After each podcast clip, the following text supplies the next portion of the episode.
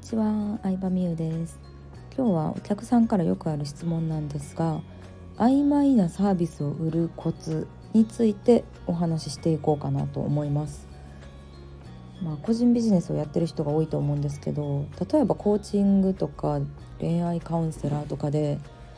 これを受けるとなんか自分の気持ちが軽くなるとか自己肯定感が高くなるとかまあなんやろな自分に価値があると思える。そんな効果がある商品ですっていうのを売ってるとします。うん、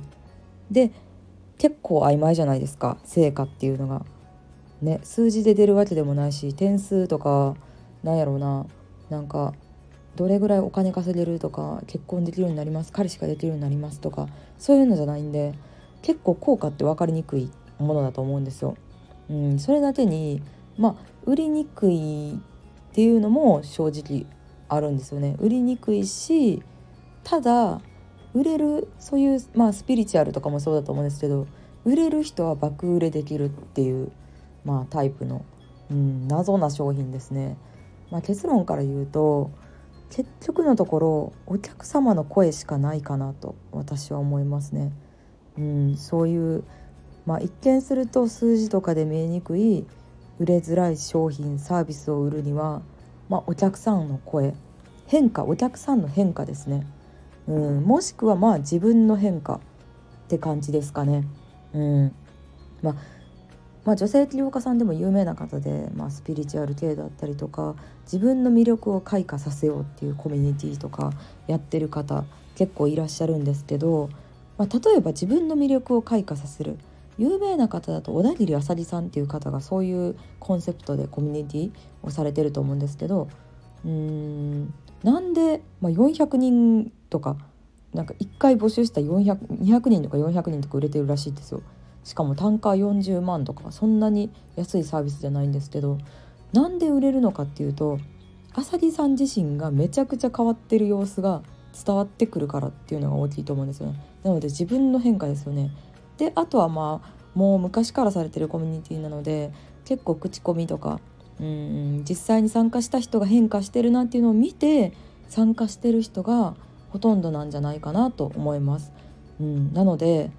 あの、まあ、その小田切あさりさんのサービスに限らずなんですけどその人の LP をいくら真似したところで真似できないっていうのがそういうサービスの強みでもありますね。うん、だから LP の書き方とか意外と適当でも売れるというかでなんで売れてるのかって言ったらやっぱりその案内ページどうこうというよりかはうん口コミで知って参加されてる方が多いのかな参加してる人が変わったなとか明るくなったなとかいいって言ってたみたいなそういうので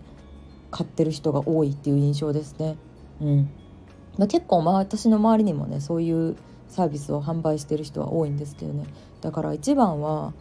うん、そういう数字とか実績とかが出しづらい、まあ、その内容によっては例えばさ親子関係を改善するコーチングとかやってる人も結構多いと思うんですけど、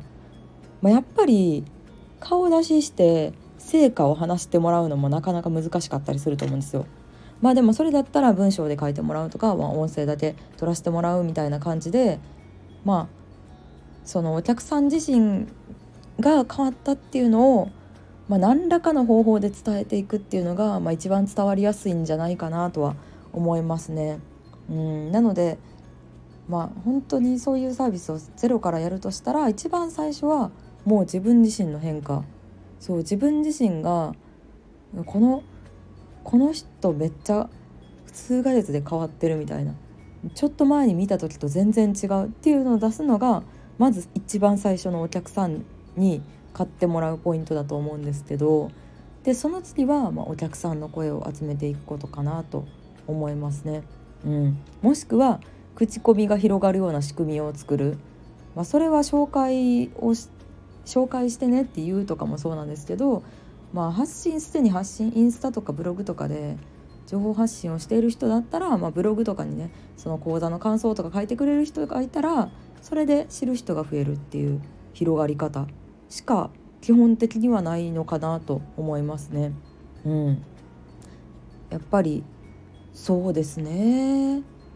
そうですね、まあ、口コミとか。うん。だから自分で自分のサービスをすごいっていうよりかは実際打てた人とか全然利害関係のない第三者の人が進めたくなるかどうかっていうのがポイントなのでそういうところで広がりを作っていくっていうのが大事なのかなと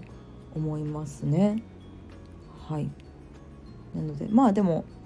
そうだな、まあ、私とかビジネスなのでいくら稼げるようになったとか、まあ、どれぐらい集客できるようになったとかある程度数字で見せやすい部分はあるんですけどとはいえ私もさっきお話ししたみたいな曖昧なサービスで必要な、まあ、宣伝方法というか